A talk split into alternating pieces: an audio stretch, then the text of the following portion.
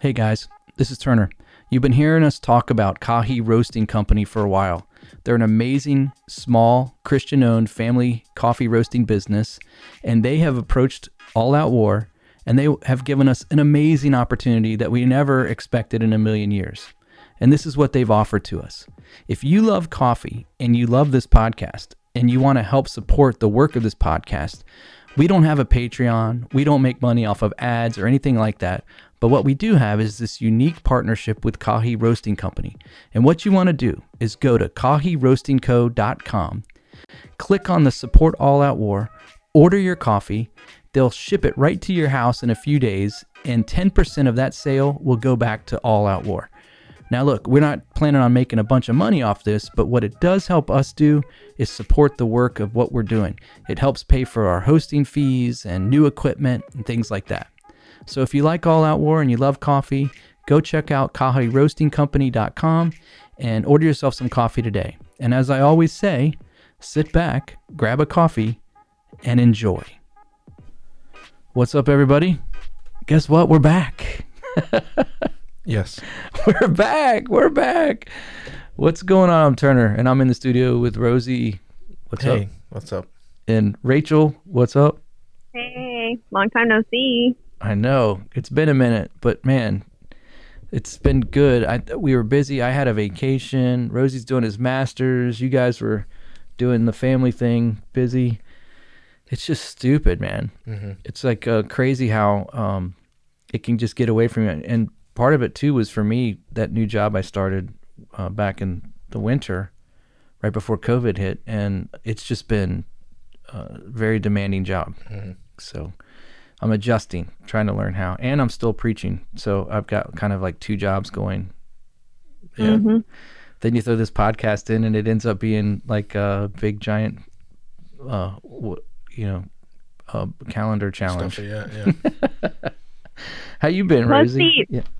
The mental and emotional toll that this whole year has taken, I feel like you just get burnt out after a little bit, especially with like what we're covering, like the topics that we're covering. We're trying to stay update up to date on. It's like you just get really exhausted with it. You know, you just gotta step away. I've had to do that like almost three times already, just taking a whole week off of anything, yeah. anything social media related.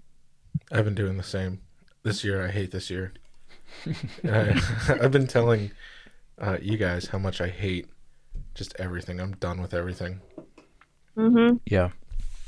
Yeah, it's been it's been weird, and that's kind of the topic that we're going to talk about tonight. So that's good. So Yeah. we'll jump into that in a few minutes. But um, dude, let's just go. What do, what do you know, Rosie? What do you know, man? Hey, so since I wasn't here for the last podcast, and it's been a while, I have a bunch. So here's one.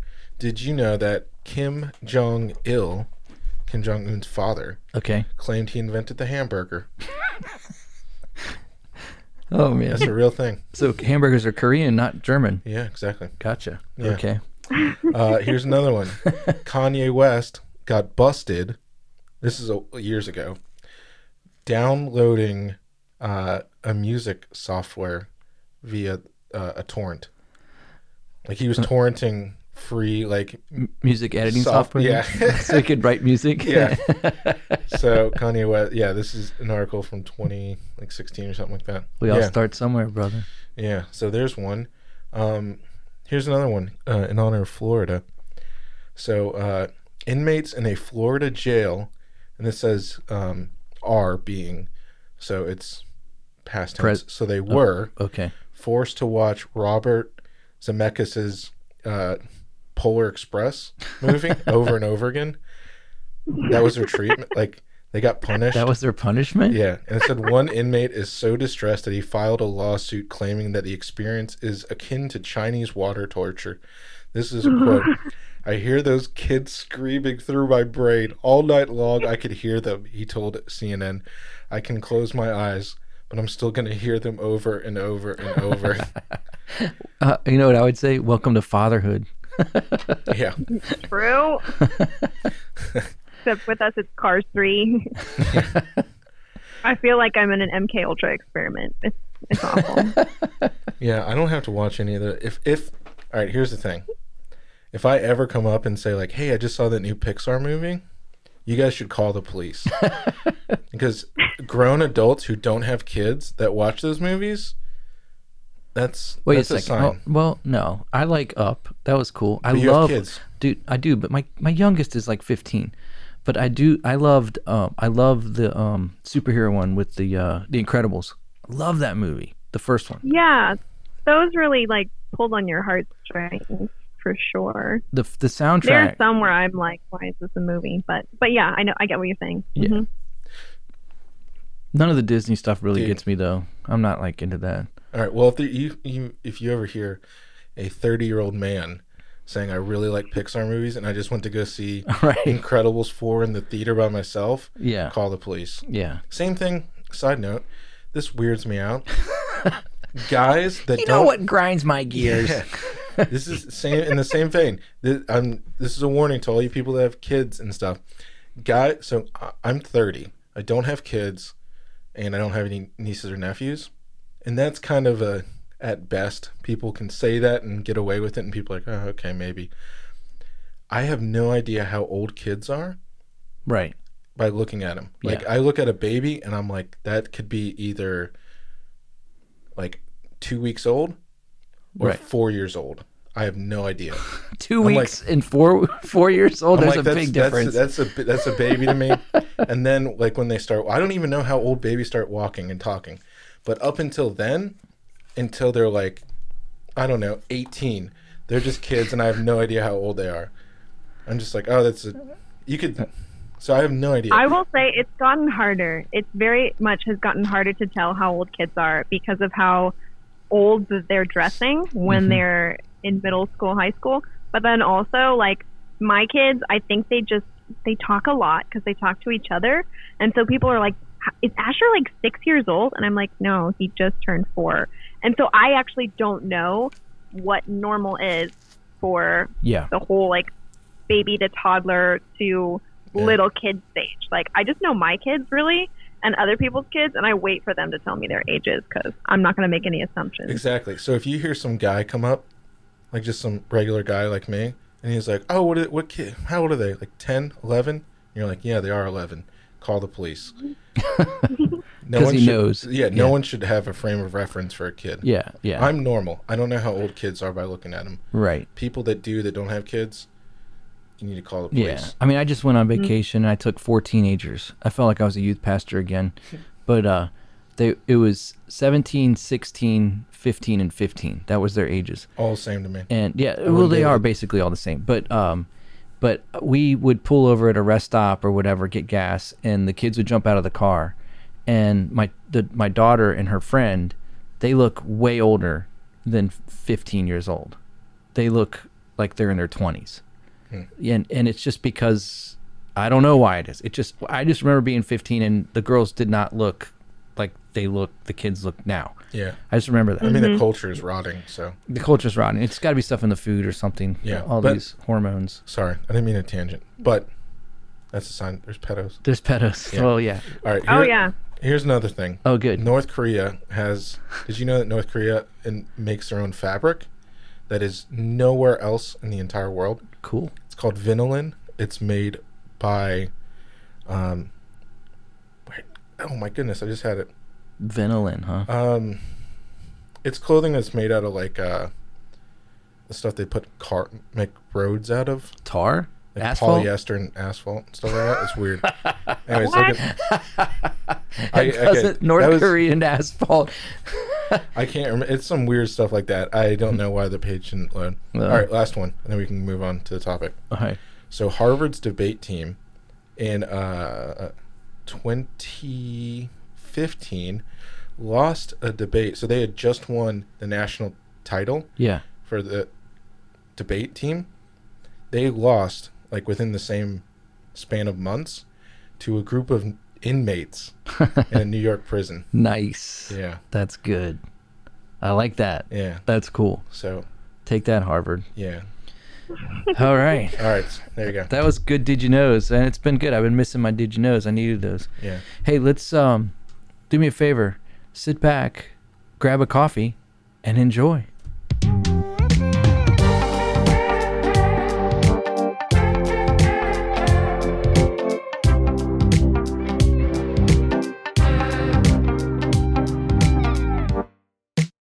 You're listening to the All Out War podcast.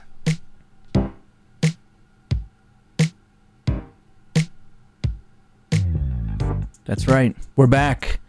We are back. Man, I just want to say thank you to all the listeners who reached out to us and said, "Hey, what's going on? Where are you? You guys going to do another episode?" I had a handful of people. I even had a rando on Twitter. Didn't even know this person. Didn't know they would listen to us. I don't know the handle, but super cool. And this person, I don't know if it's a guy or a girl, but they they suggested, "Hey, if you're not going to record this week, can you at least just go and say, "Hey, we're on a break. We're going to come back." even a even like a 5 minute just, "Hey, this is what's going on." I was like, "That's a great idea." And I had that in the back of my head if somehow for some reason this fell through and we weren't going to be able to get together tonight. But man, it's good. So, here's the topic. Episode number 91. Here we are, man. Wow. We're we're inching towards we're inching towards a 100 100 episodes and who would have thought man we would be 100 episodes in i know there's podcasts that have been out for a long time same genre as us and everything and they have literally five six years under their belt hundreds hundreds of episodes. And some have been al- around that long and have not put out that yeah, many. right? yeah.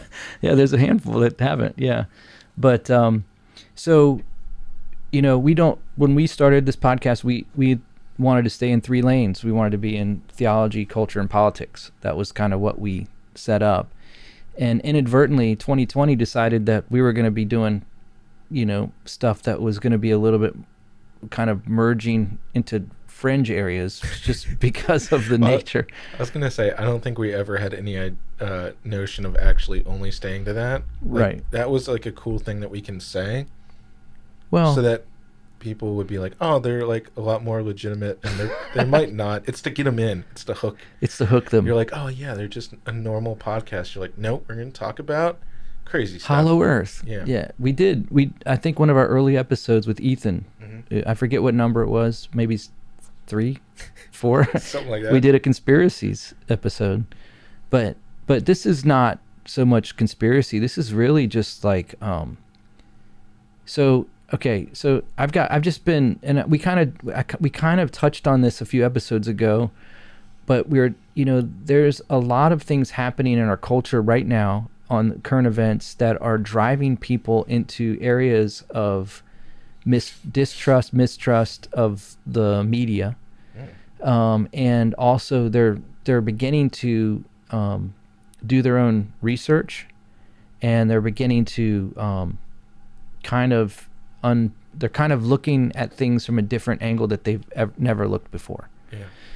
And so whenever you get to that point of reference, you questions come up and how do you handle it and things like that come up. And so uh, I've just been noticing that as a pastor, I'm getting I'm having conversations with people that I never imagined that I would have, with people I never imagined I'd have those conversations with and they're asking questions about things that we that you know a year ago would have been considered fringe topic. That's the best way I can say is fringe topic. So um and so let me just start. I uh, I was on Instagram looking around, and this is a big contributor to a lot of what's happening too. I think people working from home, uh, they spend a lot of time on the internet. They're getting on. They're they're following certain accounts, and they're and these accounts. They you know you know how it works. It's kind of like a web. Like you start to follow somebody, and then they reference somebody, and so you follow that person because. And then maybe you even go to their followers list, and you go and follow their who they're following, and you just kind of create this community um, and it it kind of puts it pigeonholes you in a lane a lot of times. Um, I did this with my Twitter account when I first got onto Twitter. Um, I just wanted to follow sports accounts because I wanted to follow news about the Redskins and the Nats and the Caps. I don't really care about the Wizards, but um, and um, you know the Mystics, right? Oh yeah, of course. of course the mystics but uh i would and so i kind of like built my own twitter account around all of these kind of sports accounts and these sports casters and these radio shows and things like that espn people personalities things like that. And so i kind of put myself into a corner and i was missing a whole segment of twitter maybe for my own good Yeah. you know that existed. And you're ha- this is happening with instagram. It's happening it, i don't know if it happens so much on facebook probably does. You just it's who you choose to follow or whatever. But what is happening is our current events are driving questions to people. The norm, you know, that that we've had for, you know, that that I've been used to my um, nearly 50 years is not the norm, you know, anymore. And and I hate to say the new normal because I don't believe in the new normal. I think things are changing. I think things are happening on purpose. I think they're actually biblical. Um, and and so and so that's kind of what I wanted to like how what's a proper Christian response to everything that's happening. I'm talking about the the COVID pandemic, the Q, the um, the pedo Pizzagate stuff that's happening, um, you know the the the left right paradigm of you know red versus blue states, the whole uh, all of that stuff. What you know the vaccines that come attached to the possibility of the COVID, you know, repair or, or, or, answer, the 5G, the what a, what's a Christian response to all that? And some of you that are listening may even some of the things I even said may be even confusing to you because you may may not have even heard much about 5G or the New World Order and the vaccine plan to implement the mark of the beast and all of that kind of stuff. And is it really going to happen? And so, um, and we're talking even alien disclosure has happened. Mm. We've had alien disclosure from the federal government in the month of May. It happened. Yeah.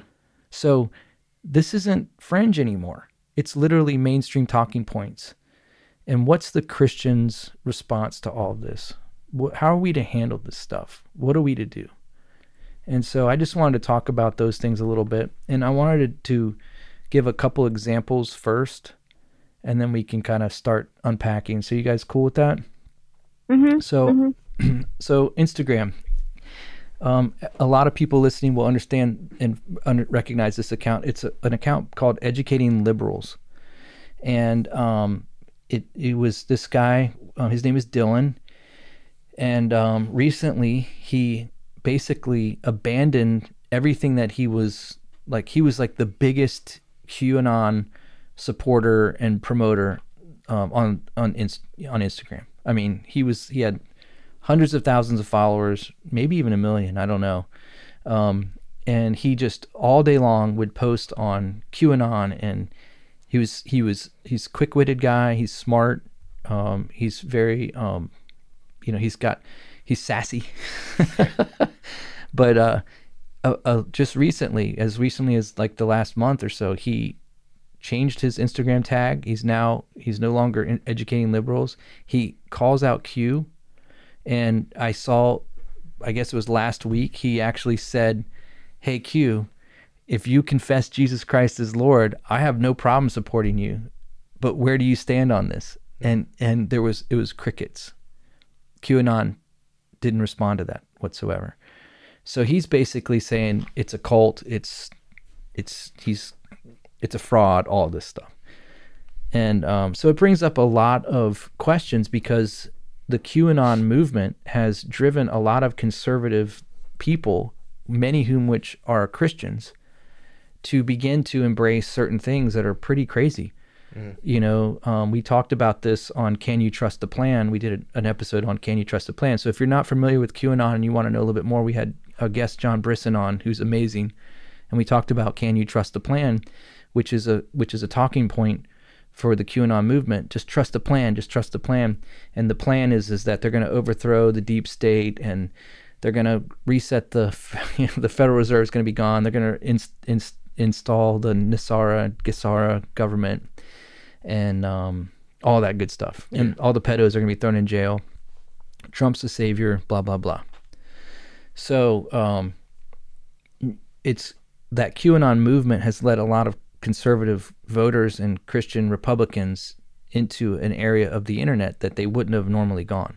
They would have normally just kind of kept stay back and watch their Fox News and their Mark Levin, who's, yeah. who's awesome. Yeah. Um, but they would have watched that and they just would have um, they would have been happy, and they would have voted for Trump regardless. But now this happened, and it's a big, big, big movement. In fact, just this week, President Trump was questioned by mainstream media, by by uh, yeah. CNN, I believe it was, asked him about the QAnon movement. Does he support it? Does he believe in it? and there's speculation on what is the Q movement, who is behind it. And you and I, Rosie, we were texting uh last what was it a couple days ago and i was like I, I had one of those duh moments where i was like i think it i was driving to work and i was thinking about the q movement and just like kind of origin stuff and i was like what if so in my mind i was like what if trump he's so he so hates the the media and fake news fake news fake news what if he created q as himself as a way to get out information about himself that makes him look good that he would never get from the mainstream media because they hate him so much. What if Q was actually started by Trump? And you're like, yeah, that's been like the original thought for the whole time. I'm like, all right, so I'm a little slow on the on the uptake here, but uh, but anyways, so um, I wanted to just talk about that for a minute because there's a lot of stuff happening now where QAnon, and this is the other thing, like I'm seeing these people rise up Instagram fame like instantly. Like we're talking like the surge of followers that happen, it's overnight. Um, there was a woman, uh, she's this chick, she's um, she's like a she was like a yoga instructor or something like that. And Crystallini or something like that's her name, Christini or something like that. I don't know. You've probably seen her. She did this one, one like Instagram, um, you know, video, and she basically was calling out, you know, the the the Democrats or something, you know, and and and it got traction, and then all of a sudden overnight she blew up, and now she's like, you know, a spokesperson for Q. Yeah, I think I saw her on Twitter. Yeah, it was one of those things. Yeah, I, I feel like Oh, I saw mm-hmm. one of these that was like she posted some TikTok and she looks like a straight like I hate men like Oh feminist. Oh, no, no, this this like This- purple. I, I mean, the, well, I saw one that she had like purple hair. She was like a it was like a TikTok thing, oh and it got spread. And then this girl, like literally overnight, she was like, "Hey, it'd be really cool if I hit like 500 followers." and then like literally, like you can see all the posts. yeah, And then like within like six hours of that, she's like, "Wow, I can't believe I hit 25,000." And Hmm. like all the Q people with like the stars and their user like Yeah. on their handles, they're like, where "We're we with go, you, where we go you." one, we go all. The W Yeah, W WG whatever. yeah. yeah. So yeah, these people are getting. They say like one thing and yeah, then it goes. it's a full it's a fully loyal community i will give them that like they but you can't you cannot criticize trump Yeah. in that community you can't say one thing You can't bad question anything. right You cannot question anything. Otherwise, you are pounced on, and all you're doing is you're like, but what about this? Even for clarity, and everyone's like, Q said this, and we'll just directly quote Q instead of like you can even pull sources of like, but what about this thing that's happening? What about this thing that just got enacted? Like, what about this? Does not matter. Like, it's 5D chess or whatever, and it's Right. like it's optics. It's all part of the plan. And I'm like, hold on a second, but we can ask about valid concerns. And with Dylan, he was asked, he was actually questioning a lot of the um, Bible verses and the um, the scripture that was being touted all the time by the Q followers. And he was like, but what about this? This doesn't really line up. Also, like this is starting to sound a little bit new agey and a little bit Luciferian as far as Mhm. like the light coming out, but never referencing Jesus Christ Mhm. and Yeah. basically saying we are the saviors or Trump is the savior, but never actually acknowledging Jesus as savior. So, yeah, sure, Trump can say Jesus, but that doesn't mean that Q and Trump are for him. Also, if you know who Trump, his old pastor, Norman Vincent Peale, do you guys know anybody about yeah yeah by him. So if you start digging a little bit, you will see that Christianity is being used heavily in order to pull in a lot of people, but you cannot question it because it ends up just making you the. Uh, can you hear? yeah it's all you might need to. You might need to cut a little bit. Um, I think somebody tripped. Um, as far as like any questions, it doesn't. It doesn't. You don't have the opportunity to be like discernment and like having a bad feeling about something, and then being able to go and search for more evidence. It doesn't always lead to other people agreeing. It's like it's almost like a blind trust in one direction. But the problem that I was beginning to see with it was how culty it was beginning to feel, um, and like you weren't Yeah. able to, uh, you weren't able to question things without getting like ejected from the group Mhm. or like being pounced on by a bunch of people and we all had to be like stand together and not be a shill and Q said this was coming and Yeah. And I'm like, hold on a second, we can have concerns. Like there's a lot of concerning stuff going on. And as a believer who's trying to make the Bible and the word of God like their main focus, like it makes sense that Dylan would start to question some of these things. But then the moment that he does that, everyone turns on him instead of acknowledging, hey, yeah, let's address this together. Let's go in and talk about this passage of scripture together that is really concerning. And so that was I was following along along with the that whole thing for a while and it was just very eye opening um, to see people's reactions to him. Um, but Turner, I was going to ask you, um, do you know anything about Luciferianism versus Satanism and what they the the the darkness and then the light, um, how they're like the two sides of the same coin? Do you have any background on that? I mean, uh, you know, when I think of Luciferianism and Satanism, I think of them as one and the same. Um, for me, that that's I just think s- Satanism is probably the more um, outward and presented, um, structured. It's a church, you know, it's Church of Satan, right? You know, it's like a occultic practice. Yeah, well, I was gonna say I don't know um, a ton about all this stuff, but I Yeah. know that there's different versions of it, and there's different sects of hmm Satanism. So you have like uh, the one that Anton LaVey started here in like the '60s, Mhm. which is like the Church of Satan, hmm and um, yeah, uh, yeah. There, there's there's different stuff like even within people that call themselves Satanists. There's different because they're not. A, there's that's the formal church Right. which teaches one specific thing, which is, you know, like do as thou wilt is the highest law of the land or whatever like that. And um I as far as I understand, I don't think like there's uh, I won't say specifics because I don't want to tie it and be incorrect. Um like some people worship like Lucifer, like what they believe is the the, the, The light, the the the enlightened one. Mhm. yeah, and Yeah. like as he was the first free thinker, and you know, like he was trying to save, you know, like Right. this from this regressive, you know, patriarchal guy and whatever like that. And then there's other people that like would call themselves Satanists that like don't actually believe a real figure Yeah. because if you believe Yeah. in Satan, You that's taken in. from the Christian Right, version. So there's some people that are like that. So it is that is that kind of like what you're digging at?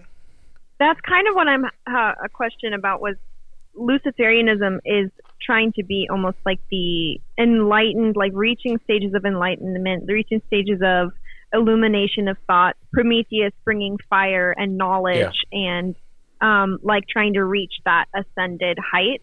And so that's what I've seen in kind of New Age and occultism is um, people can be involved in what either side of them. Um, but with Q, when I was following along with it, a lot of the different dark to light terminology was starting to sound a lot just like illumination, Yeah. enlightenment, reaching higher knowledge. Um, but it wasn't the same. It was very different than the gospel. Oh yeah. Um, yeah. so The other the other thing too is I think is sorry, didn't mean to cut you off. No, go ahead. Oh. Um, I think that a lot of this, the movement itself, the Q movement itself, it um, I think it lulls people to sleep. Hmm. It keeps them from in, being inactive. Like Well, they're yeah. like, just trust the plan. It's gonna play out. All you're gonna you watch. It's gonna happen. Don't be active, but watch. I think yeah, and this was one of the things that um, I have a couple of thoughts that I just wanted to pop in here before because I think Rachel was leading up to something that before we get going on a good thing. Yeah. Um, I wanted to say, uh, well, first of all, I think it's very important to keep in mind. Um, I saw someone tweet about this, and I was like, "Oh my gosh, yeah, it's perfect how they put it." is think about the origins of this. And so a lot of people are probably which is it's making me very cringe and it's like a a world that I never ever ever ever would have thought was possible is like literally and I'm I'm not going to say this my you know and I'm just going to use this like meme talk right. is like seeing all these boomers like going on 4chan like that's so to remember like 4chan That's kind of miraculous. Yeah but I mean, like so For I- real. yeah i remember like i grew up on the internet i'm that weird age and i was like a nerd and i was into all this stuff and like when i found 4chan like early middle school like in the i've been around you know they call me like an old fag and stuff like that you know like i've been years and years decades on this thing and it literally is like the worst place ever. And it was just like for out- misfits that like had a really messed up sense of humor and we would just joke about everything and everything would get posted and there's like terrible stuff like stuff you know always, people always say like you know you'll see stuff that you can never unsee you know like literally the worst people would go there and just it you know that's Right. how it always was. They called it like the butthole of the internet. The worst place ever. Right. and it's true. Like li- when i say literally everything's been posted on there there's been lawsuits. There's all kinds of crazy crazy bad stuff that's been posted there. People confess to murders on there. You know like there's insane stuff. Insane stuff. And that's where this move that's where q decided to start posting. Was it 4chan? Was on 4chan. So you got to think about that. And then, so mm-hmm. that's there's and there's different sub. So you know, you typically there's one board, the the B random board where like that kind of stuff happened, and then you look at the other board where I think Q first started was on their pol mm. political board, mm-hmm. which if you ask like anybody now who's like anything, they'll say that's a oh that's a neo-Nazi like website because they're posting stuff again about super super far right like straight Nazi stuff. So this is the website, you know, and I don't want to throw, you know, I'm not, I'm neither of those things. I'm just saying this is, you know, that's the internet. That's Right. how the internet kind of is because they're, they just didn't have any censorship. It was that- kind of the wild west of internet. Yeah, it was. Yeah. No, So- that's that's a great point though. So I just look at this stuff and I'm like, oh, my 65 year old aunt is posting stuff or go- talking about going on 4chan. And then after they got kicked off 4chan, they migrated, or Q migrated to 8chan, mm-hmm. which was started, 8chan was started because 4chan wasn't lenient, because basically they became one of the most popular websites on the internet.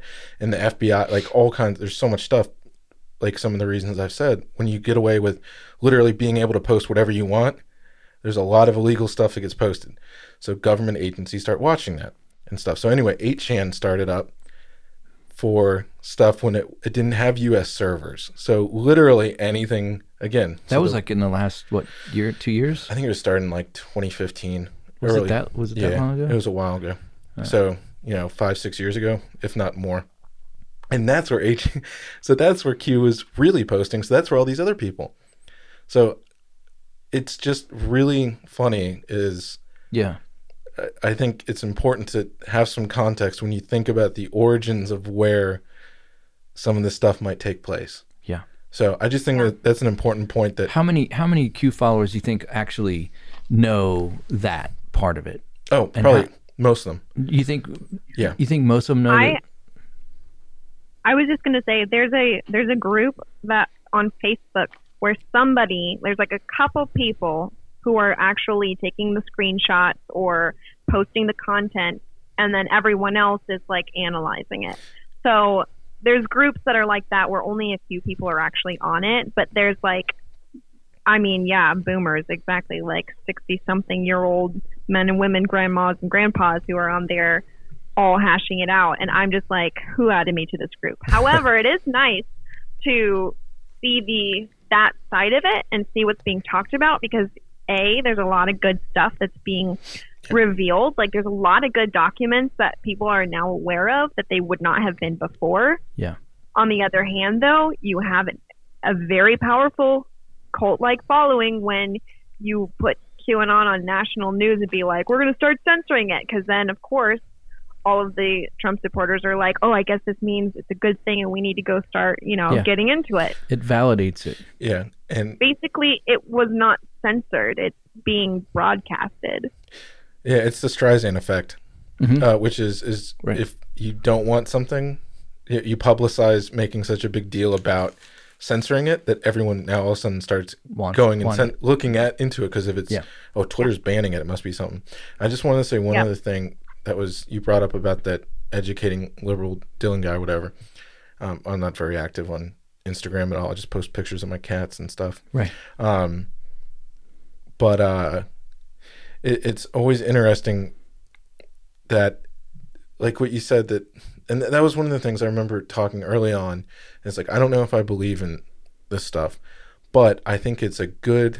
I was saying this like four years ago when it first started, so a different perspective, and I'm like, that's really cool that it's getting people to research stuff that they wouldn't research and learn skills and like learn how to do certain techniques or you know to find information To dig. to dig Yeah. yeah. so i'm like that's yeah, really go good somewhere besides Google. yeah Right, yeah Right, exactly yeah.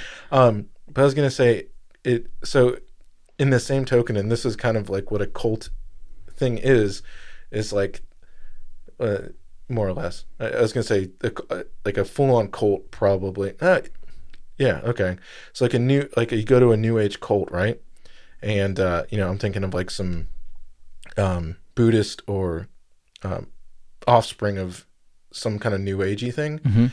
and the whole thing is like you come here you listen here you're going to expand your mind you're going to have this more you know do some lsd and like you're going to change the way you think and like you're going to be so more open in your brain right? You're going to be a more free thinker. Enlightened. enlightened but at the same time you can't question it. So you can only be open-minded to the point that we can close it you can only be open-minded about these specific things. So that's the whole thing about like with that guy where he's like questioning stuff.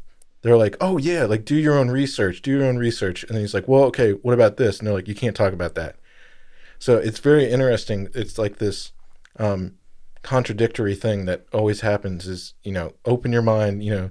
That, that's Well, that's a tactic to, like cultic tactics are open your mind, but it's basically open your mind to this lane, Right. And don't leave that lane. Right. You stay here. Uh, Right. That's basically which is it's more confining than if you just were to think about that so i mean I, I just think that's an important thing when you see stuff like that where it's like no we want you to be independent researchers and you're going to find all this stuff on your own but at the same time you can't question these tenets um so you're Right. only open Can't question the leaders.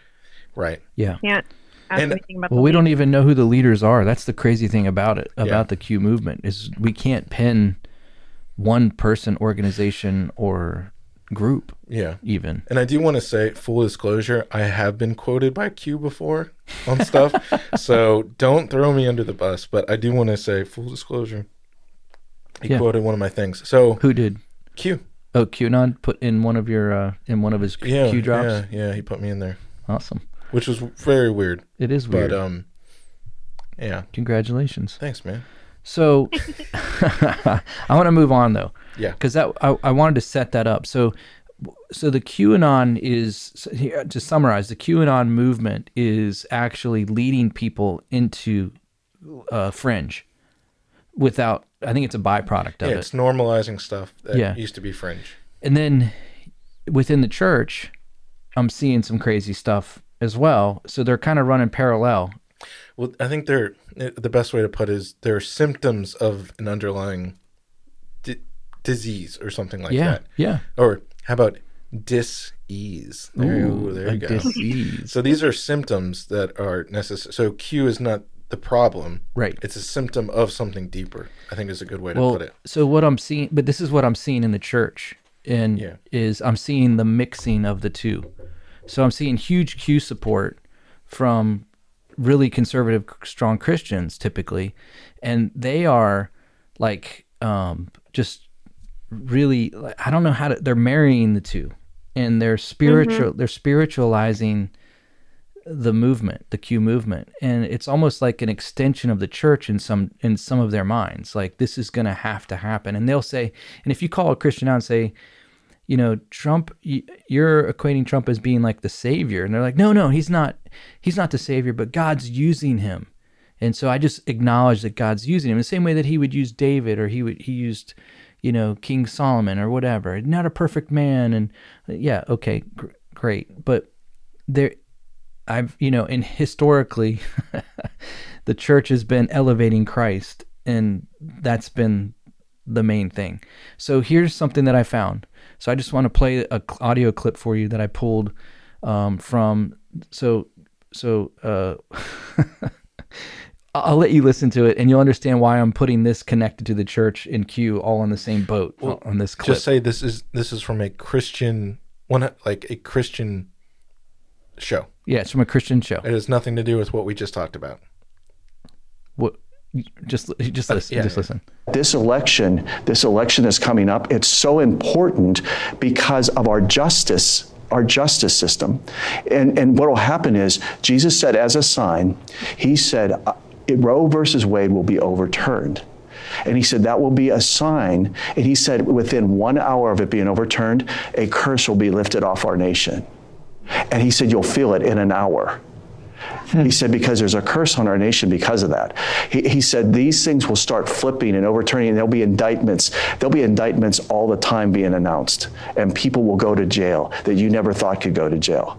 That's what's going to happen if we pray. Will, will it happen to. All right. you might recognize that voice. That was uh, Sid Roth. That was the, the, the show. The person speaking who was actually. Um, prophesying uh, that Jesus took him up into heaven and showed him six different things that were going to happen over the course of about 11 years. I listened to the whole thing. It's about 45 minute interview. The guy's name is Kevin Zadai, Z A D A I. So I don't know how you pronounce that. Zadia, uh, Zadia maybe. But uh, he literally made a prophetic utterance there. He said, God, Jesus said Roe versus Wade would be overturned. And yeah, I want that. And this is the funny thing is that the QAnon movement, the stuff that they say is going to happen, would be amazing. It would be amazing if all the pedos would be thrown in jail. It'd be amazing if they'd reset the gold standard and get rid of the Federal Reserve. It'd be amazing if the IRS was destroyed. It'd be, you know, all these things would be amazing. They're not going to happen. I'm sorry. They're not going to happen. This, the country is not, it wouldn't withstand that those radical changes. It would be like an earthquake. It would just crack apart our nation. It just can't function that way. And and and we know, like we know why. Just go back and listen to our, you know, um, Freemason uh, origins of our nation. but uh, but when I see things like that happening, and you know what was he what was the prophecy being given there it was about the justice system of america and justice in America, and it was all this intertwining, all that. Do you, do you guys really believe? Honestly, do you guys really believe that Jesus is that concerned for America? I'm pretty sure that he is not America first. Right. I'm pretty sure he's also not Israel first either. um, well, wait, you got you got to explain that a little bit. so he, if you go into the word, um, and he he talks about Abraham's seed. He's talking about Jesus. He's talking about how Jesus and the people who believe in Jesus are going to be the new family, the new, basically the the new Israel, not so much somebody with a bloodline from Israel. Um, and the founding fathers who founded our country weren't exactly super, super strong Christians. Yes, they founded the country on strong Christian values, but not explicitly Christian. So, and Christi- Christianity has not exactly been like, yes, it was used in the judicial system, and yes, it was used a lot in schools and whatnot up to a point, but it's not, especially lately, it has not been very um it's not been honored and yeah. so Christianity is eventually going to be the thing that everyone is hating, but America is not the thing that's going to be promoting Christianity at the end. Like everyone's going to turn against Right. believers. Um, but yeah, like God is not here for a specific, like Jesus isn't here for a specific country over another country. Like he's, there's neither Jew or Greek, there's neither That's slave right. nor free, there's neither male or female.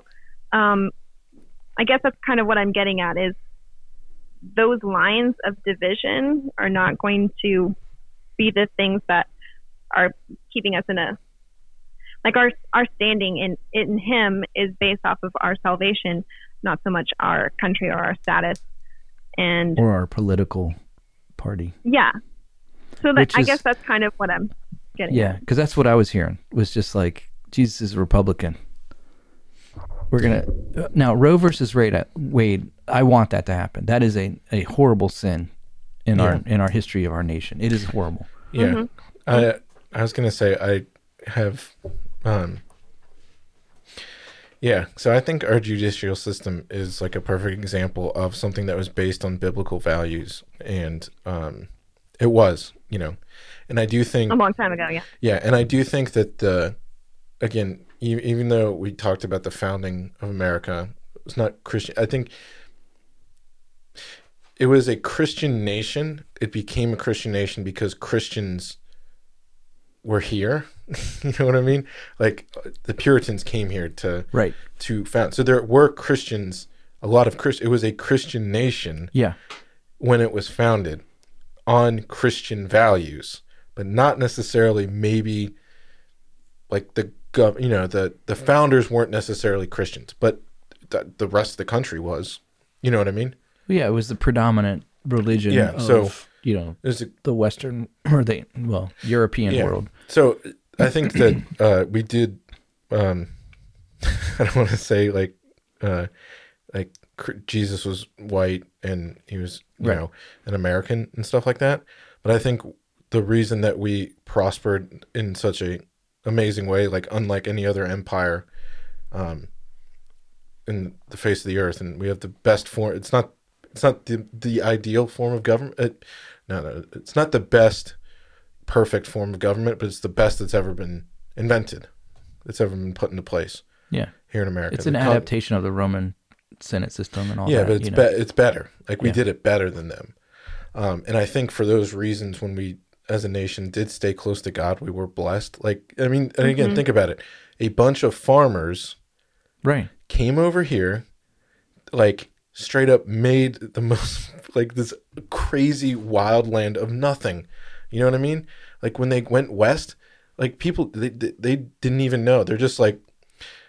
Like it- How it's it it's unfathomable yeah. to think about like how badass these dudes were. Like they're they're like we're just gonna get a bunch of horses and there's gonna be fifty of us and we might all die and we'll never go anywhere. But we're just gonna go that way Right. and we're just gonna go and we're gonna brave whatever, and then we'll just, you know, we don't even know what we're looking for, but when we find something, we're just gonna stop. Right.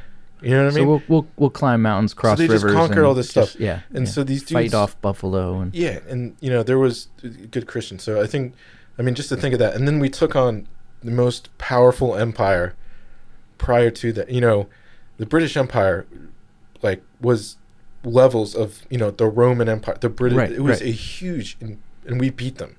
You know, these farmers and like people like that. So I mean, I'm just setting that up to say, you know, I do think that we were blessed when we stayed close to Christian values, and it, much in the same way, I think it's in Romans um, where Paul talks about.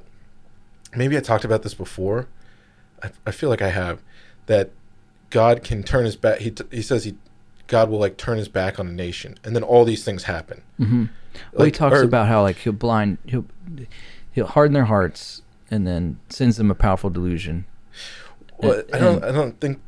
Yes, but I- I can't think of the one exactly where it says basically like all these people start doing all this stuff, and then God basically is like, "Well, you don't want me, fine. I'm just going to leave," It just gives them over. and gives them and gives them. Yeah. So that's the that's the curse of God is He literally just gives them over to what, and you know that happened.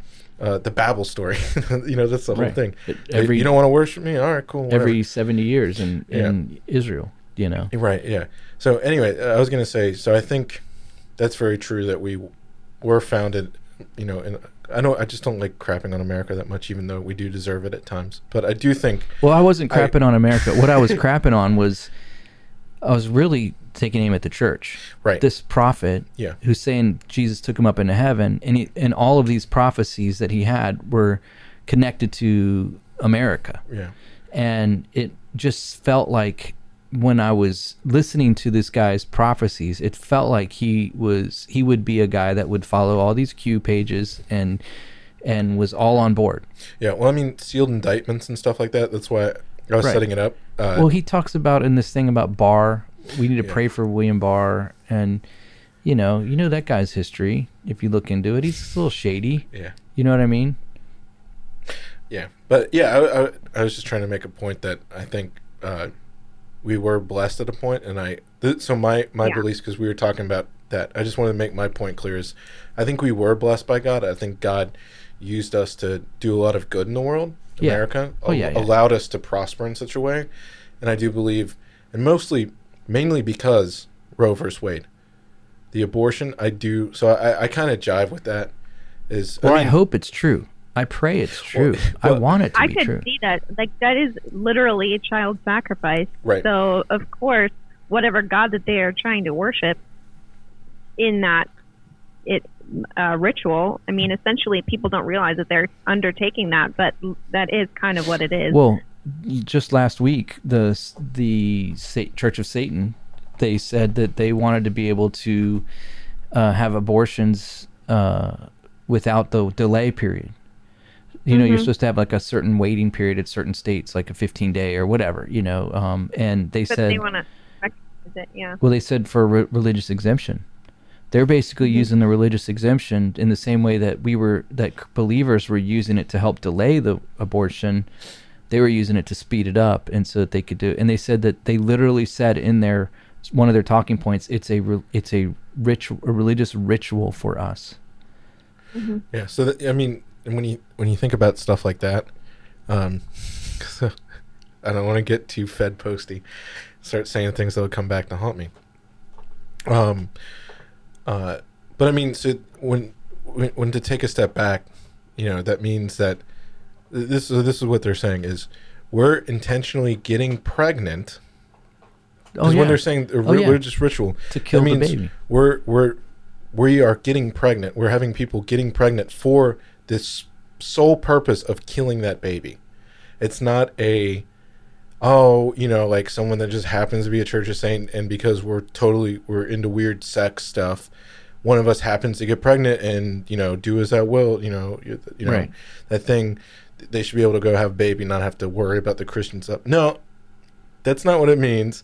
It means that these people are getting pregnant intentionally to get a baby to kill. hmm So you have to read between stuff like that. Well, they actually said it. you don't even have to Oh, read yeah. between. That was actually one of their. They literally said that in their press release. Oh wow! Yeah, it was crazy. Yeah. It, it, I couldn't believe it that they would actually admit that, but they were like, "No, it's part of our religious practice."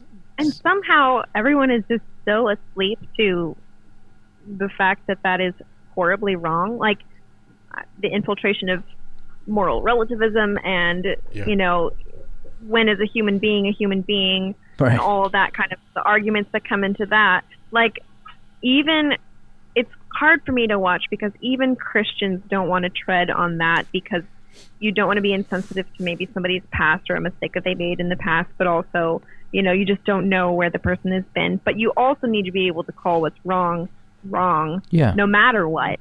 Um, and America is not going to be the thing that saves the world. Um, Israel is not going to be the thing that saves the world. So one of those countries. What about being at the Israel top- and America together? That'll save the world. Not America, not Israel. America and Israel. A miracle. America. Sorry. Go.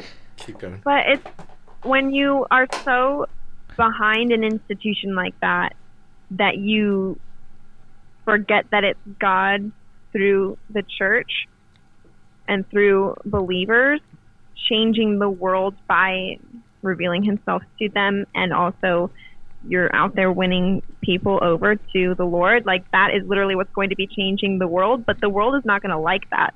Right. And we're not supposed to ascribe to just one country as being our savior. Like, hey, we're in America, so we're safe because as as of right now, we can sort of practice our religious freedoms. And but no, eventually it's going to get to a point where you can't do that at all. So you Oh. can't just say, you know, America is the last hope of the world because it's not. right. Um, Uh, and we're supposed to come out of her, my people, anyway. So Yeah, I was gonna say, didn't we do a whole episode on what the future of the church is gonna look like?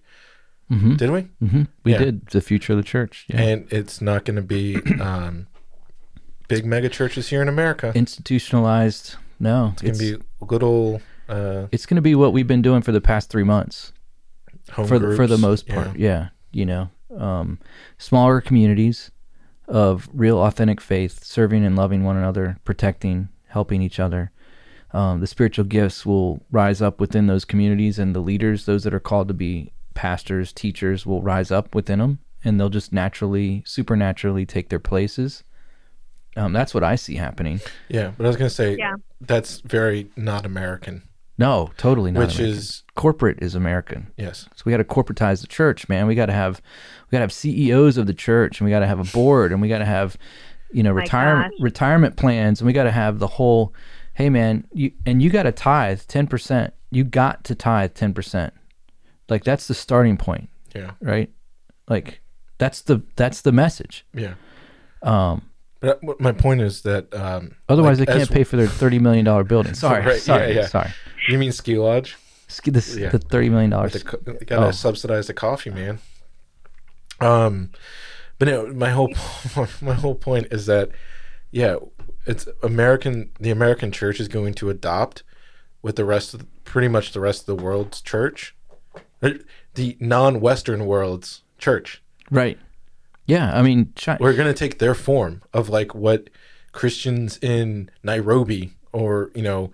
Uh, 99% of the rest of the world Yeah. literally Yeah. the other the the other 900 million people that that worship Jesus Yeah. in the world because there's probably 100 million Christians authentic here in the United States 100 million. You know, there's three. That's a third in the. That's a third of the population. yeah I think it probably it, it could it could reach a third I think I think on a good day You're all, how's their grace that day? Right? Is that the grace? um, sorry. well speaking of can churches meet this is the other thing that I was going to bring up as well Yeah. and I know I know we're going on to like 50 minutes here, but this has been good conversation. Yeah, let's keep going. So uh, in California, and I'm working on getting a pastor to come on and and talk to us a little bit about since we're on the East Coast, we don't really you know know how that feels out there right now. Yeah. But I've got some good friends that are pastors in California. Uh, I just want to tip my hat to John MacArthur. Like the dude is just straight up like like the dude's on fire. Like I don't know. I just give him props. The guy he wrote a an amazing letter with his elders to the government, to Governor Newsom and his staff in California, basically. And he basically said, Hey, we serve Jesus. That's who we answer to, which is a higher authority than you. And the Bible, which Jesus gave us, told us that we are not to forsake the gathering together.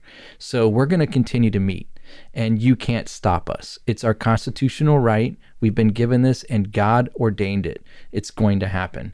And so the governor, um, it was cringy there for a minute. I wasn't sure what was going to happen. I was watching Twitter and I was sad to watch pastors um, voicing disapproval of that stance.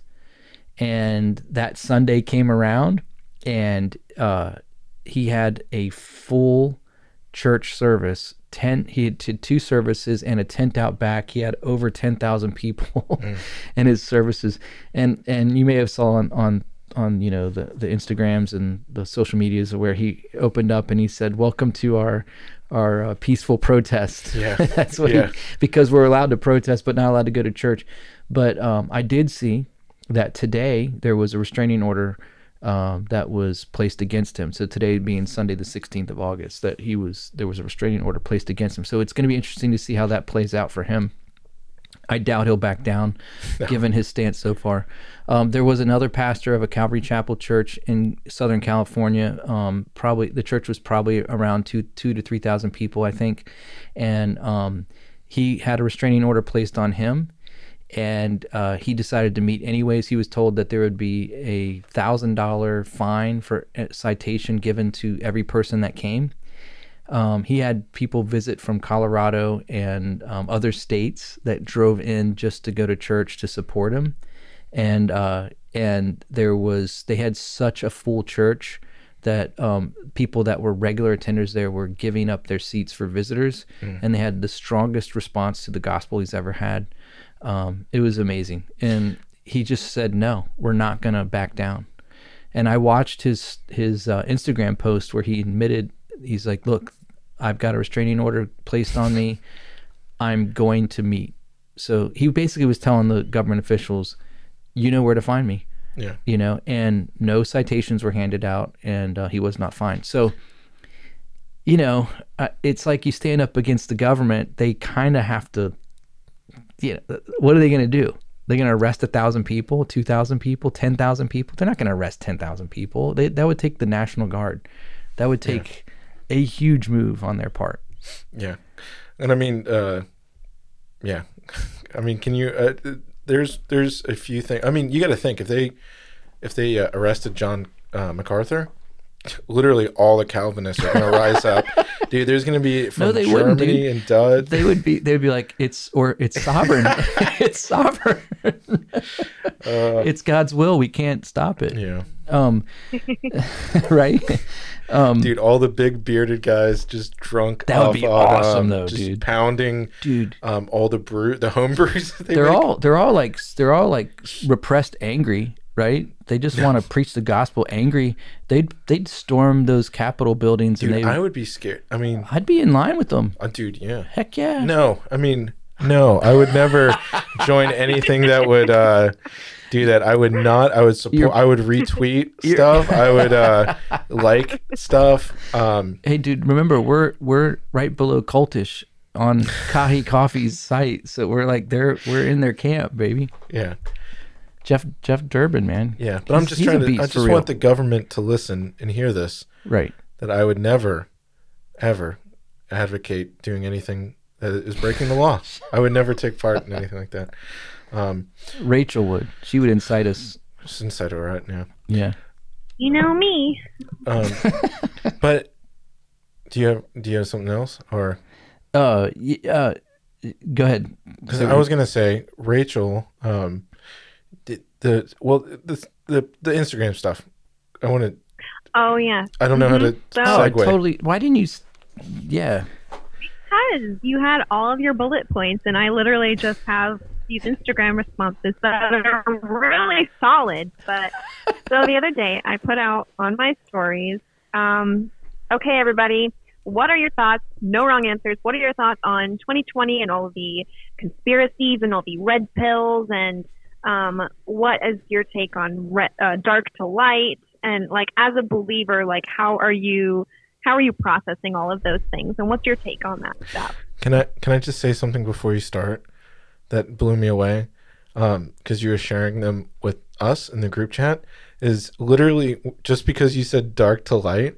There's so many like these responses are amazing, and they I felt super convicted because I'm nowhere close to some of these or eloquently wording them. But it just blew me away that everyone knew um, dark to light in the exact context that we met. I just was really blown away by that.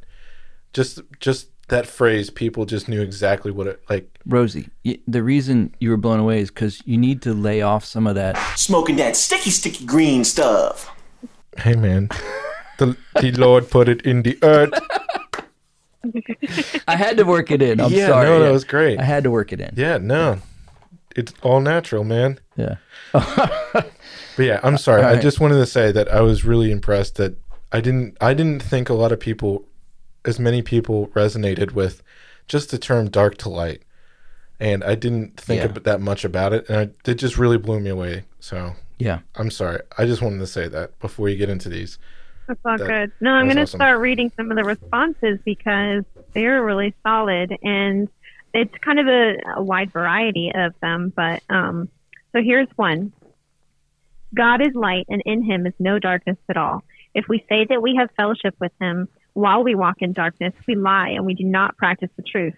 But if we walk in the light, as he is in the light, we have fellowship with one another, and the blood of Jesus, his son, cleanses us from all sin. Dark to light only happens when you believe on Jesus Christ for the forgiveness of sins. There is so much scripture telling us to stay away from the rabbit holes of the darkness of Satan. Q is a deception and a distraction.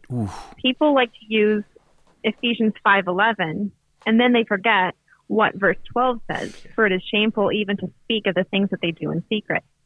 Also Revelation chapter 2, it talks about Jezebel with seducing prophetess, etc. Then it finishes with this, but to the rest of you in Thyatira who do not hold to this teaching, who have not learned what some call the deep things of Satan, to you I say, do not I do not lay on you any other burden. Who have not learned what some of the deep things of Satan, deep things of Satan are the rabbit holes Q put people in. So I can definitely attest to that. Is that like the synagogue of Satan? Doesn't it reference that too? Revelation. Uh, like Revelation two also uh, talks about the Jews who call themselves Jews but are actually the synagogue of Satan. Phew. Um, but the deep things of Satan, uh, a lot of the dark stuff, even if you're exposing it, you're supposed to take no part in it. Um, and I think that that's something that you can get so burdened down with, especially as a mom with all this stuff that was coming out um, just recently, and a lot of people were following it and getting exposed to uh, Pizzagate for the first time. Um, just a few months ago, when all of the Wayfair stuff was happening, so many people were telling me that they just could not, like, they would go down rabbit holes on social media and ha- be having anxiety and being like sobbing and paralyzed for weeks just thinking about all this stuff. And then that's where it's hard when you're a believer who is waking up for the first time and you don't know how to discern what what's true, but then also how much is too much to take in right now. Yeah.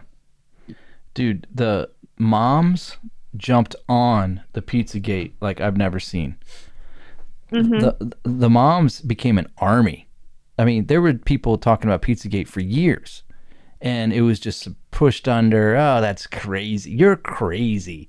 And all of a sudden something hap Wayfair happens, there's a pedo, uh, you know, Epstein gets arrested, then then Guzelli, whatever her name is, Jazeel, I don't know, how do you say her name? What's her name? Ghislaine. Ghislaine, yeah, it's just disgusting. Uh, she gets arrested, and all of a sudden, oh my gosh, this is real. And all of these moms came out of the woodwork and they started like researching this stuff, and they were incited because they're mama bears, man. They're like, do not touch my kid.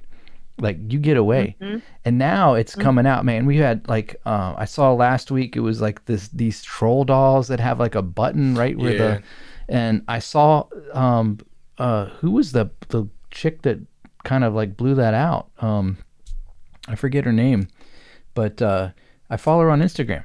And, and in her story she just po- showed it. She's like oh my daughter got this for her birthday and we happened to look at it and she pushed the button and I was like oh my word and that blew up you know uh Did you guys see the other dolls that they have like the stripper and the like the devil outfits and the fishnet stockings when you put them in the cold water? I heard about that. yeah I saw it yeah, yeah. it's, It's just like, you know, from the Brat doll family.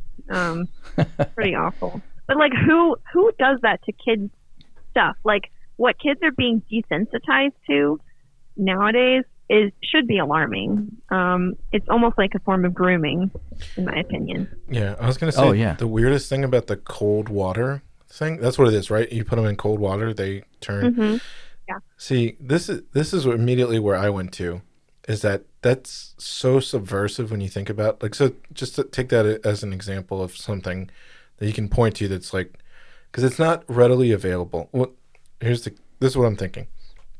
When is a kid gonna drop that into cold water? right It's because if you take dolls to the bath, like I took action figures and toys when I was little in yeah the bath. yeah, Uh, my parents never put me.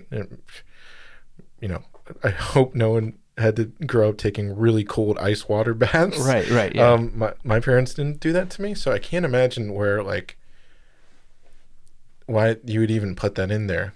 you would hope like that seems like something that they would put just to say like look what we did no one's ever going to find it Yeah, they know they know they're gonna play with them in the tub, but they they'll never be cold. why would water. it be cold water Right, yeah. so What else? Well- what else did you get on your responses? You want some more responses? Yeah, yeah, Okay. please. So another one is um, to me, the phrase "dark to light" is a nod to Bible believers, Luke twelve three. But meanwhile, all they're offering is the difference between Satanism and Luciferianism. Then they're quoting, For false messiahs and false prophets shall arise, and they shall show great signs and wonders, so as to lead astray, if possible, even the chosen ones. Matthew twenty four twenty four. There's so much deception going on right now, so much. Um, another person says, We are about to see the final deception unfold. I think it's becoming increasingly clear to many believers, even some of my friends who earlier in the year were following it, i.e., Q, and believing in it, are starting to feel how, in their spirit, how off it is. And then starting to learn more about how much the ideology ties in with Gnosticism, etc. Mm. The heartbreaking part will be seeing that some people we love who don't realize and keep on buying it.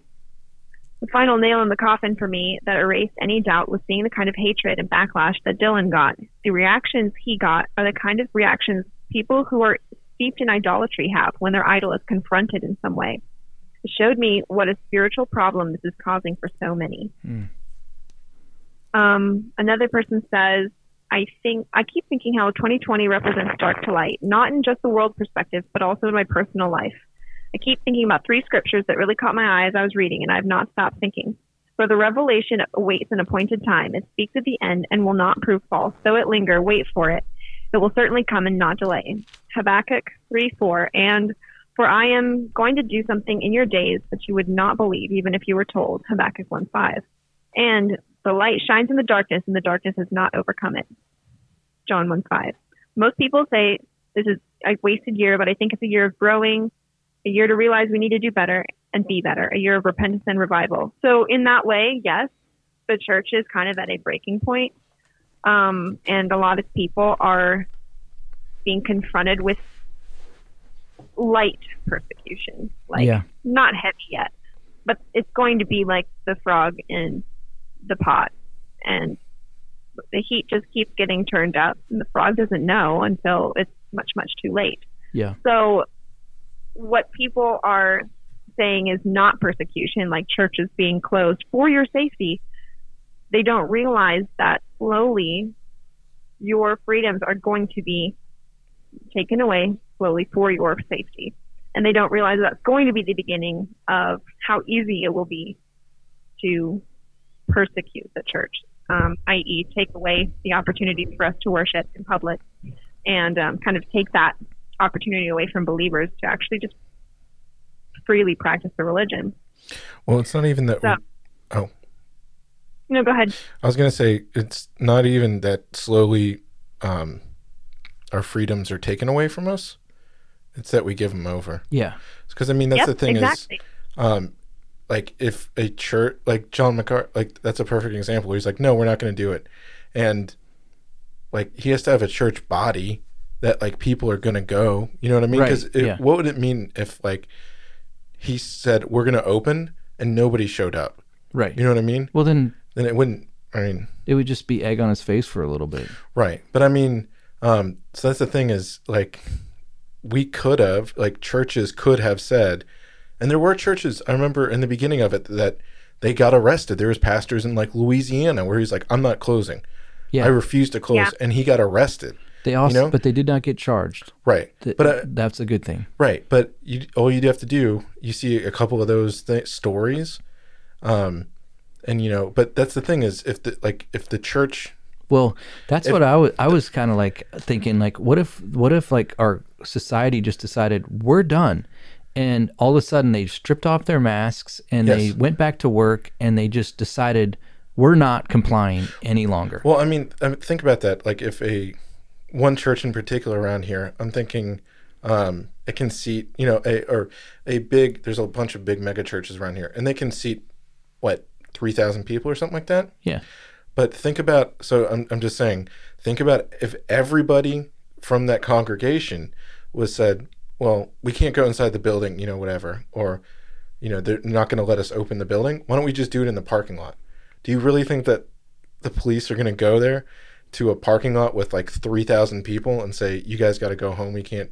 So, I mean, They might arrest a handful. They might threaten. right. But I mean, They might sh- try and shut it down. yeah, but I'm saying like if every church Right. In that's, America? that's my point. said, no, we're going to still do this and we're going to like come arrest me. Come, come at me, bro. You know, Right. like that thing. We need like, to we need to do like a day of civil disobedience.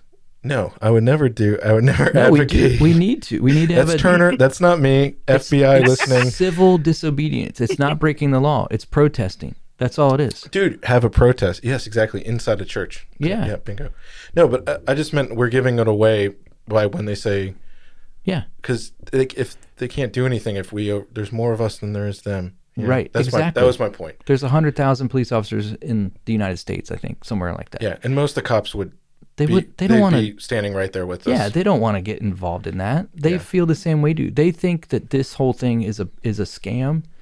They understand that there's a whole lot of power play happening here. To so so let's let, real talk for just a second. I'm not, you know, we talk about politics and all that stuff, and we've just been, you know, crapping on Q for the last hour. But at the same time, there is a real opposition to Trump and the conservative movement by the the left, and they are politicizing this and pushing it on purpose so that they can crash the economy and blame Trump for it. Like there, that's just not even a secret. Like anybody with half a brain knows that that's what's happening, and um, that's why they're permitting the protests to destroy and Antifa to do what they're doing. All those cities that are doing that are these Democrat-run liberal cities. Like it's not even, it's it doesn't take rocket science to figure this out. Um, but if those hardworking Americans that would just say we've had enough, no one can stop them. You think the stores that need their business, if people keep coming in without masks, are going to say, no, no, you can't come in here, you can't come in here? They might do it for the first handful, but when they realize that everyone in the parking lot took their mask off and is coming in to shop, they're going to let them shop. They need the business. You know what I mean? And we know from the the numbers that this thing is way inflated. That it's not real in the sense of it's not real in the sense of the real numbers. Um, we know that, and even the WHO and the and the CDC are, are reporting. As much as I disrespect both those organizations right now because of how mismanaged they've been, uh, they're both saying that the masks aren't even needed. So why are we wearing masks? Why won't the people just why won't the public just say we're done? We're done. Is this some kind of mass experiment that we've all been having done to us and they're seeing who's going to comply and who's not going to comply and find out how Right. far we can Yeah. go? Is that really what's happening? When you trade uh, freedom for security, you get neither. Right. So, Just look at the airports after Yeah. 9/11. yep. right? You don't you can't wear shoes, you can't wear belts, you can't take, you know, liquids in more than an ounce. You know, it's just ridiculous. It's ridiculous. Cuz one guy put a bomb in his shoe. You know, Yeah. eh, retard. So, Yeah. So back to Rachel. That was a long. I'm yeah. sorry, but you know, sometimes I got to get it off my chest. Yeah. Yeah. But yeah, they're not. No, take, they're not taking away our rights. We're giving them up. Yeah. there was there was a really long response. I won't read the whole thing because um, there was one lady who ha- was really having a hard time with all of the information because she really did not know from all of the doom and gloom stuff to all of the America's going to be amazing and the whole world's going to be changed. Like there was a huge spectrum of stuff that she was being exposed to, but she was like basically on all of these truther accounts and so she was worried that there were going to be helicopters, you know, trace tracking her down if she refused to do the contract tracing.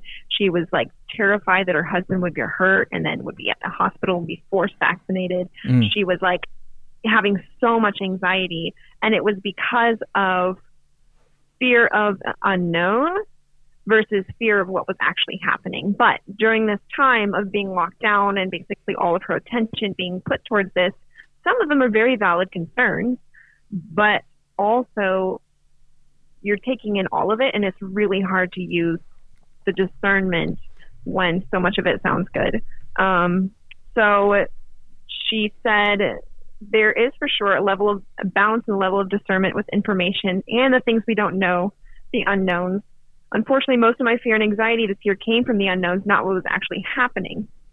So it really led her to wanting to deeply research what was going on, but she had a really, really hard time dealing with all of the information because you're you are getting such a huge spectrum of the people who are like, Trump's not going to save anybody.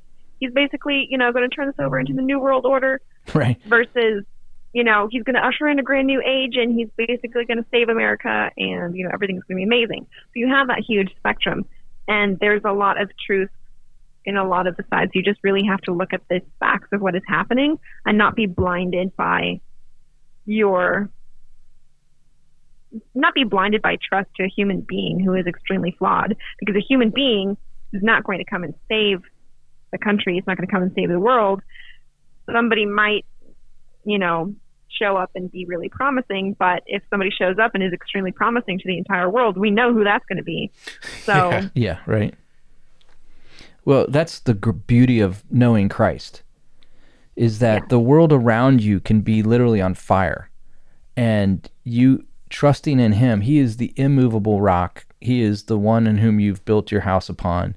He is the one who is, you know, holding you together. He is ever faithful, never to leave you or forsake you.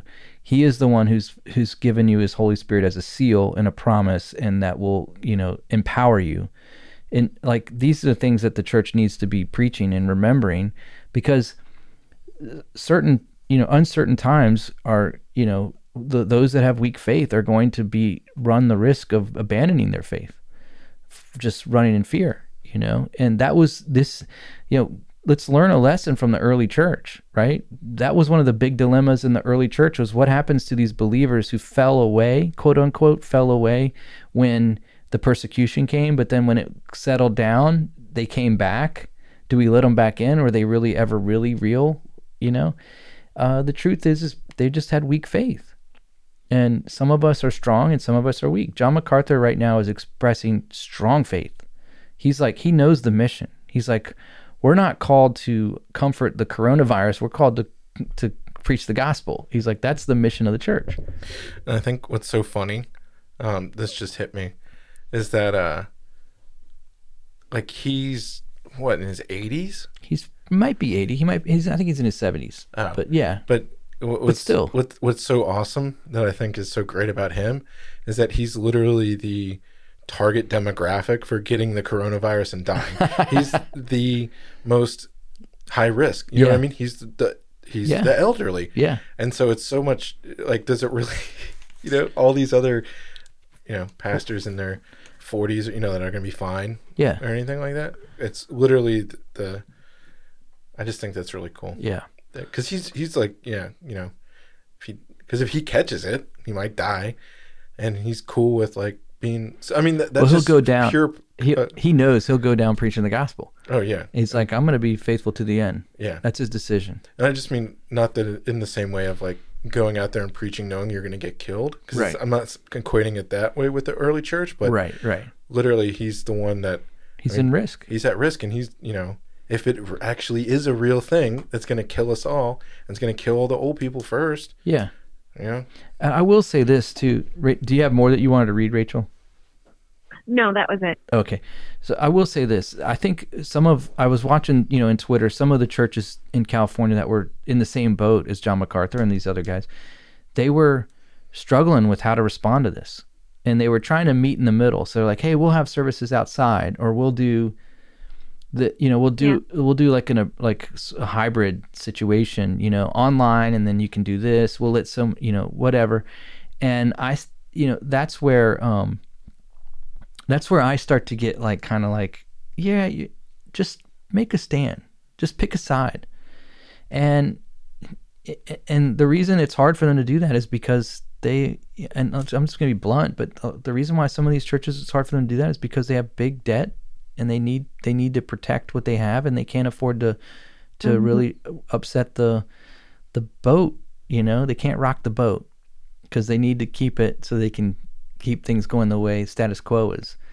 And that should be the first sign that maybe there's a problem. And that's why I think the church moving forward is going to look different than it has over the last 40 years in America. I really believe that. I really think that this is God's going to allow this thing to happen to show the church itself that hey, you don't have to put all the work on the pastor. You actually are empowered by the Holy Spirit. God wants to use you. You can lead your family. You can share the gospel with your neighbors. You can minister. Like you can do the work, the stuff, you know, that we like to say. You can do the stuff of the Bible yourself. It doesn't get pushed over to someone, and it's not a club anymore. This is like real. Either you believe this and live it, or you don't. And I kind of like that. I kind of like it. It's sifting out some of that stuff, you know? But the big dilemma was this. This is, and this, I'd love your guys' input on this. What, one of the churches that I respected was like, we need to be sensitive. This is not a, like, it's almost like they took the totally different angle. Like, we're to, because we love our neighbors so much, we're not to meet. We're to, like, do everything we can to not be together so that we don't risk spreading the virus and and where I have trouble with that is that I don't I think that the numbers that we're getting are inaccurate. So it's hard for me to say that we should have that response because I don't believe what I'm reading. And they would say, well, you're just ignorant or you're just being insensitive or whatever. But no, I'm looking at the CDC or was yeah the CDC who was giving us the daily daily death count or whatever, they dropped it in one day by three thousand because they were inaccurate. Um, we had all these false positive tests that came through, and then they had people that were hospitalized and they were forcing them onto ventilators because the ventilator was a kickback for the hospital for $30,000 per patient. And so you have all this corruption and inaccuracy. How why would I believe it? You know what I mean? Also, the accuracy of how things are actually transmitted, transmitted in air quotes, because in some of the situations, people who aren't having any contact with anyone else who had it are getting it. So, is it actually something that's super, super contagious, or is it something that's an expression of a toxic cell environment, which you can actually get into virus versus exosome theory, and there's actually there's the... actually a very strong argument that it is a exosome type thing. It's something that your cell is actually expressing and secreting because you're being exposed to poisons, toxins, maybe too many disinfectants, maybe wearing your mask for too long. 5G. maybe, but I have a couple um, PubMed articles that I could send you on that. Now, there's that's not going to be put on the news because it's un, an unpopular opinion and it starts to put you in the conspiracy theorist fringe category. Yeah, I'd um, say uh, questioning germ theory, the yeah. basis of our entire medical system. uh, yeah, that'd probably. Which, if you start looking into terrain theory, you'll see that creating a completely sterile environment, washing your hands all the time, sterilizing everything is actually really bad that's how things like MRSA are a thing. Yep. That's how things like this horrible, horrible um, antibiotic resistant stuff is going on at hospitals, which are supposed to be extremely clean. So there's a problem with the way that they're handling this and being separated from other people and not being able to actually build a healthy and thriving immune system is actually making it worse. Yeah. So this time of isolation of being away from other people, everyone's getting depressed. If you hear about the um, the senior homes suicides, but also in senior homes, there's been so many people who reported that their seniors have like stopped eating and mm-hmm. they're having to be put on like feeding tubes because of how depressed they're getting from not yeah. seeing anyone. That I mean, I remember my grandma when she was in a senior home, she just got so tiny because mm-hmm. she was sad. I mean, she was lonely and uh, isolated, and it yeah. was yeah, it's really hard to to be alone for so long, no matter what age you are. And when you are not even like allowed mentally to hug anyone or be in contact with other people, that is going to take a huge emotional and psychological toll. And your state of your emotions and your psychology and your your connectedness with other people plays a big part in your health.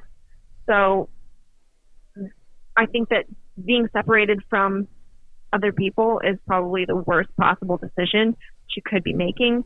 Um, but again, you've already brainwashed so many people. The entire world into thinking they have to stay away from each other, no contact, no gathering.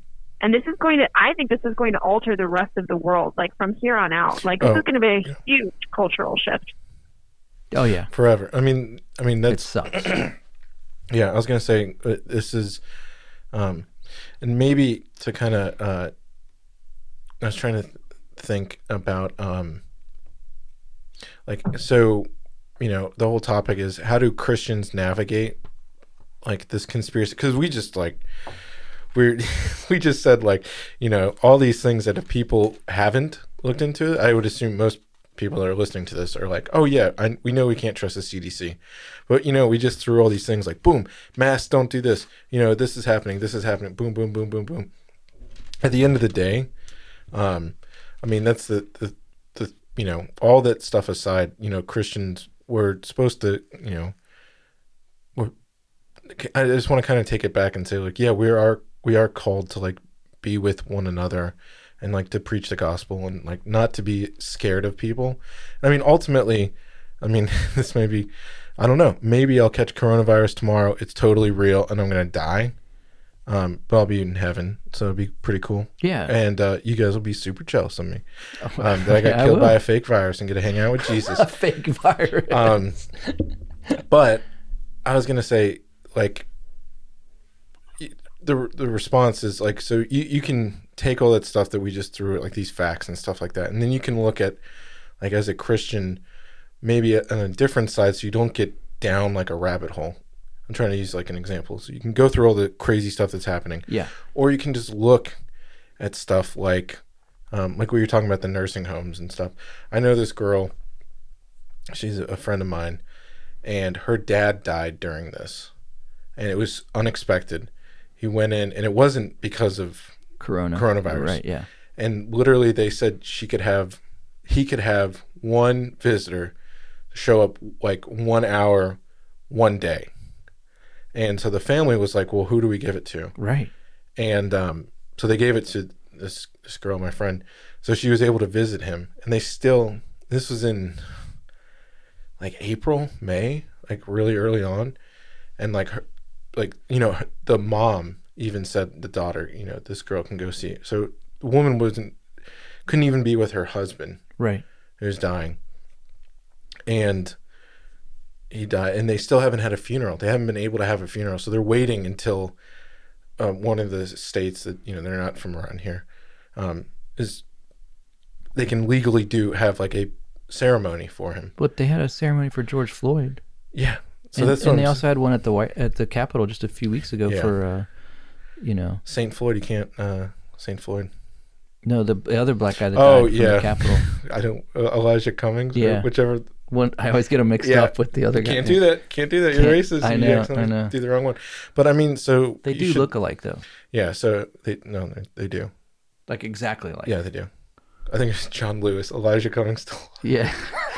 we actually did that. But so my whole point with all that is that like you can be a Christian and like take a step back and don't have to dive into all this crazy stuff. yeah. Yeah. And still look at it and Yeah. be like, this is messed up. This is not right. Well, that was my whole point mm-hmm. of why everyone's starting to look into it now is because they see the state of our world and they're like, "What the hell is happening right now?" Yeah. they Well, literally don't. They want answers. Yeah, and I, I, I was gonna, in my whole thing, and I, I, I'll share this. I've been talking too much, but it, like, basically, when all this started and I saw everything at the beginning of the year, I've already been growing tired of everything. It's also tiresome, and I'm like, I don't care anymore. You know what? I know this is all BS. I don't care. I don't care about the, the specific thing that comes out with this thing and that thing. I don't care. Everything's fake and gay. I don't care anymore, and uh, these are all psyops. And so I just closed it up. And I'm like, I know the overall narrative is that Jesus is going to win. I don't care. I'm just going to do the best I can. So, you know, I think I want to give hope to people that if you're stuck going down these rabbit holes, rabbit, you can, it's totally cool to just take a step back and say, all of this is crazy. I don't need to know all the in- specific information. Yeah. And just wash your hands with it Yeah. Yeah.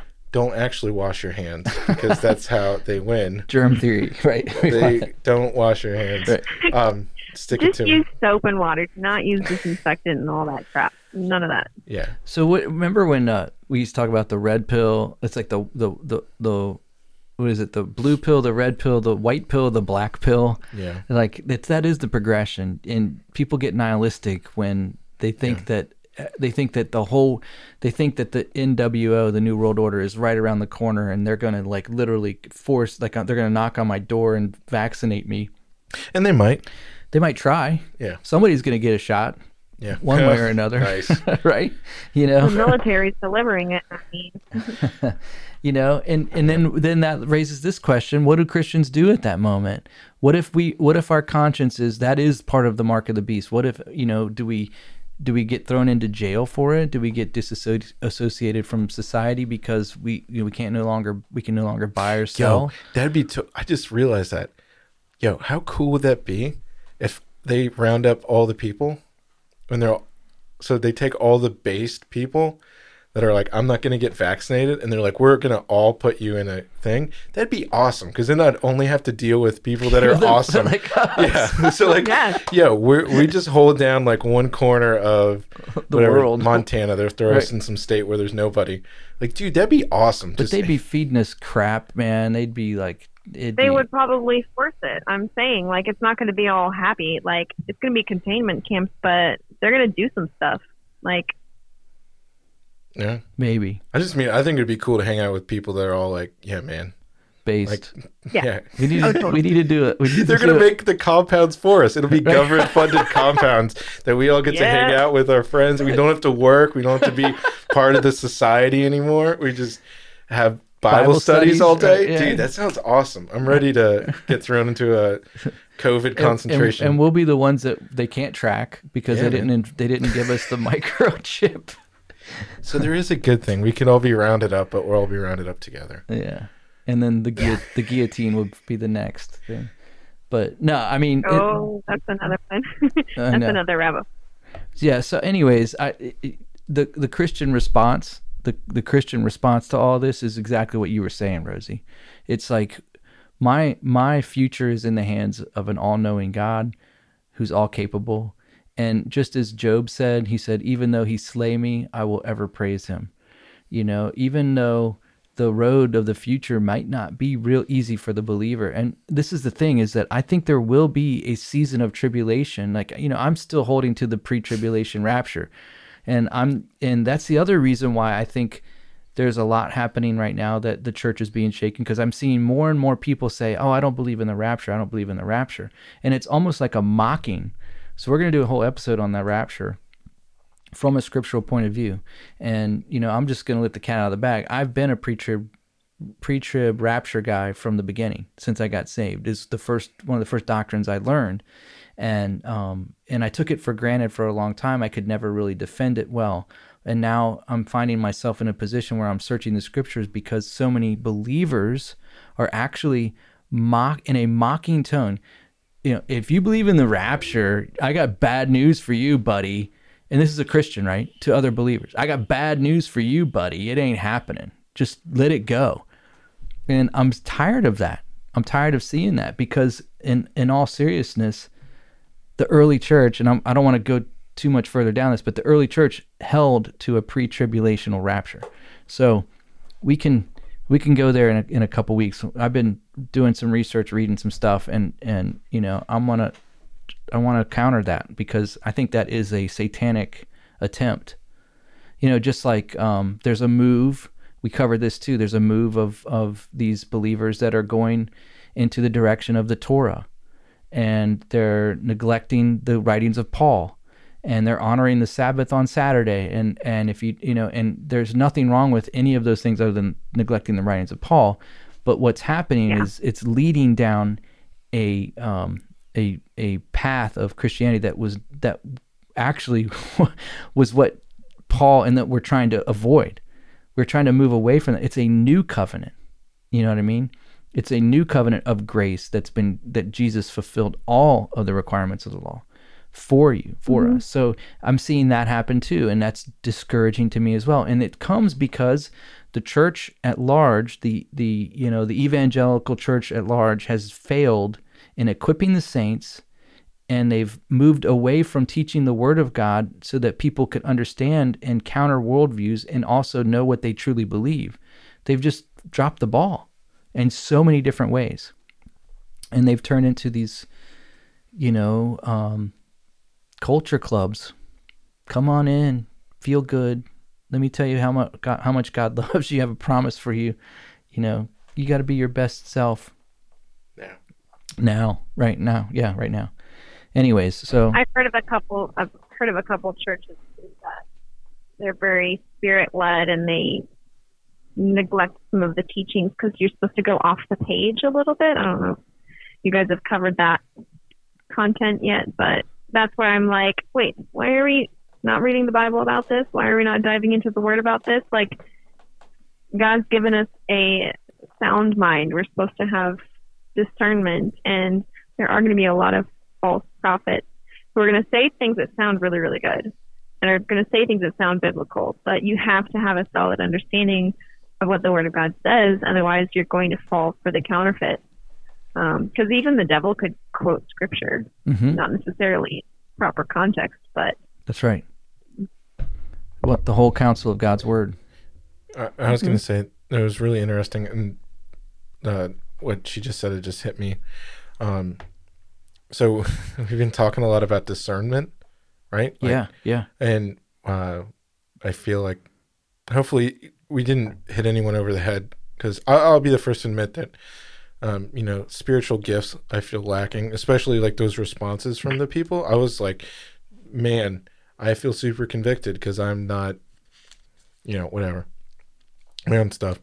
Um, so I want to say like someone might be saying, okay, this is all good, this is all good, this is all good, but like I don't have discernment. How do I know the stuff? Like, because I will say, reading conspiracy stuff and finding out about some new one and then spending, you know, a bunch of weeks reading all about it, like it's exciting when I find something new that I'm like, oh, dude, this is so cool. I'm going to go nerd out about it and spend way too much money on books and like try to do all this stuff. It's cool. Like, I enjoy that. Um, and I also, you know, take a step. So I'm not, I don't think we're downing anyone for wanting to do research and learn about stuff sometimes purely for a uh, entertainment value.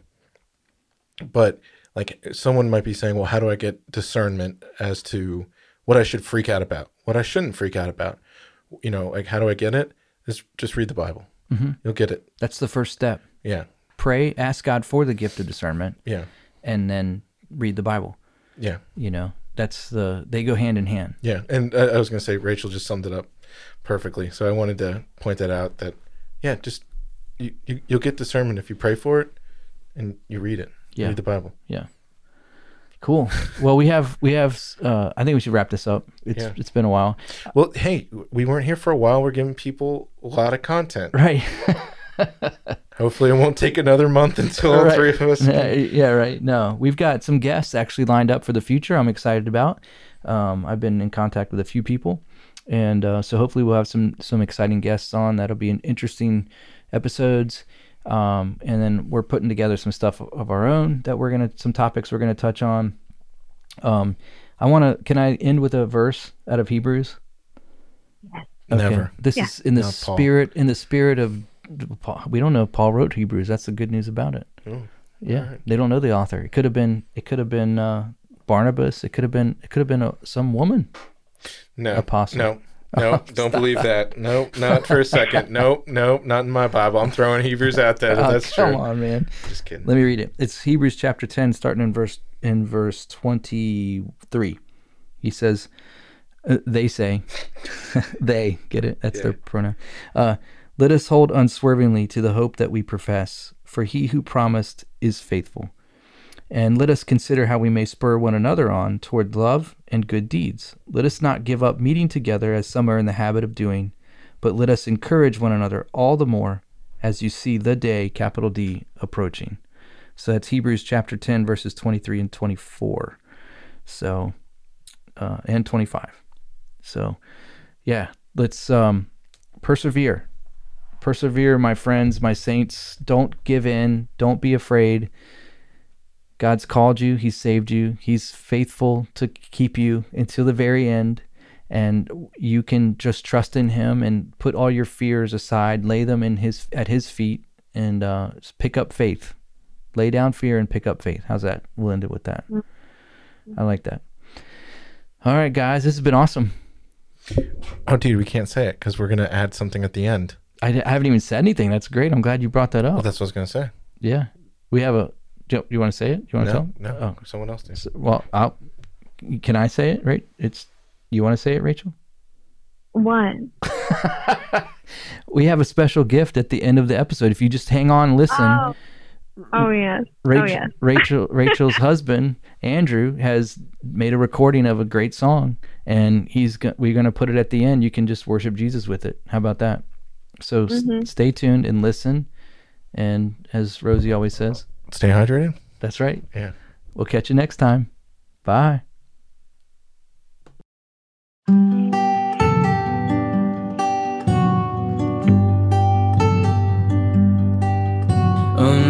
Amazing grace, how sweet the sound that saved a wretch like me.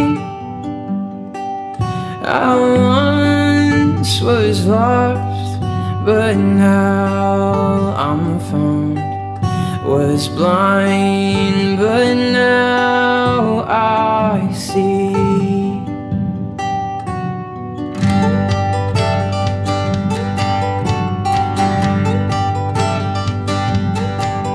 Twas grace that taught my heart to fear, and grace my fears relieved.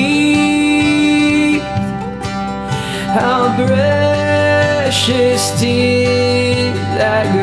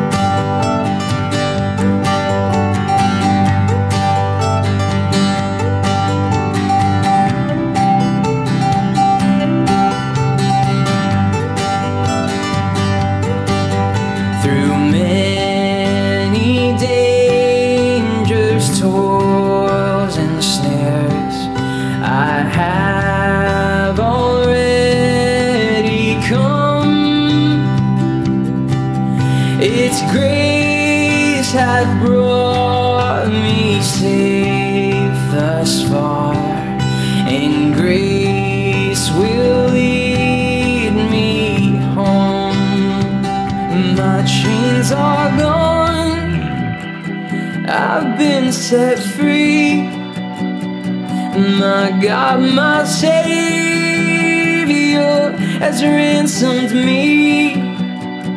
And My chains are gone, I've been set free. My God, my Savior has ransomed me. And like a flood, His mercy reigns,